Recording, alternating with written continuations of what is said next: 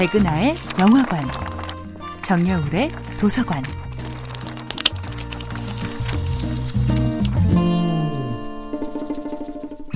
안녕하세요. 여러분과 책 이야기를 나누고 있는 작가 정여울입니다. 이번 주에 만나보고 있는 작품은 진 웹스터의 1912년 작품 키다리 아저씨입니다. 아직 10대 소녀였지만 고아원에서는 나이가 많아 수많은 어린아이들의 대리부모 역할을 도맡던 주디. 주디는 겉으로는 애늙은이였지만 속으로는 항상 사랑에 목마른 여린 소녀였습니다. 키다리 아저씨가 주디의 글쓰기 실력에 탄복한 계기는 바로 우울한 수요일이라는 제목의 작문 때문이었지요. 주디는 매월 첫째 수요일 고아원 아이들을 돌보느라 학교에 결석해야 했는데 그런 상황에 대한 솔직한 비판과 풍자, 유머러스한 묘사가 키다리 아저씨의 심금을 울렸던 겁니다. 아저씨의 눈에는 어른들의 무관심에 방치된 고아 소녀의 꾸밈 없는 마음이 투명하게 드러난 보석 같은 글쓰기였던 거죠. 바로 이때 남몰래 고아원 아이들을 돕고 있었던 키다리 아저씨의 마음을 사로잡은 주역이 바로 주디의 내면 아이였던 것입니다.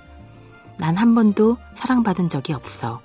누군가 한 사람이라도 나를 사랑해 주었으면 하는 간절한 소원을 품은 내면 아이. 그 아이가 키다리 아저씨의 마음을 움직인 것입니다. 키다리 아저씨와 주디의 소통은 매우 독특합니다. 누군가를 훌륭한 작가로 키우고 싶다면 꼭 한번 따라해 볼 만한 교육 방법이기도 하지요. 키다리 아저씨는 주디의 학비를 대주는 대신 딱 하나 조건을 제시합니다. 그것은 바로 한 달에 한 번씩 키다리 아저씨에게 편지를 쓰는 것이지요. 게다가 아저씨는 답장을 하지 않는다는 조건까지 덧붙입니다. 사랑받지 못한 내면 아이를 훌륭히 키우는 방법은 이렇게 마음을 가득 담은 편지 쓰기였습니다. 키다리 아저씨는 본명도 나이도 직업은 물론 얼굴까지 완전히 베일에 쌓인 상태였죠.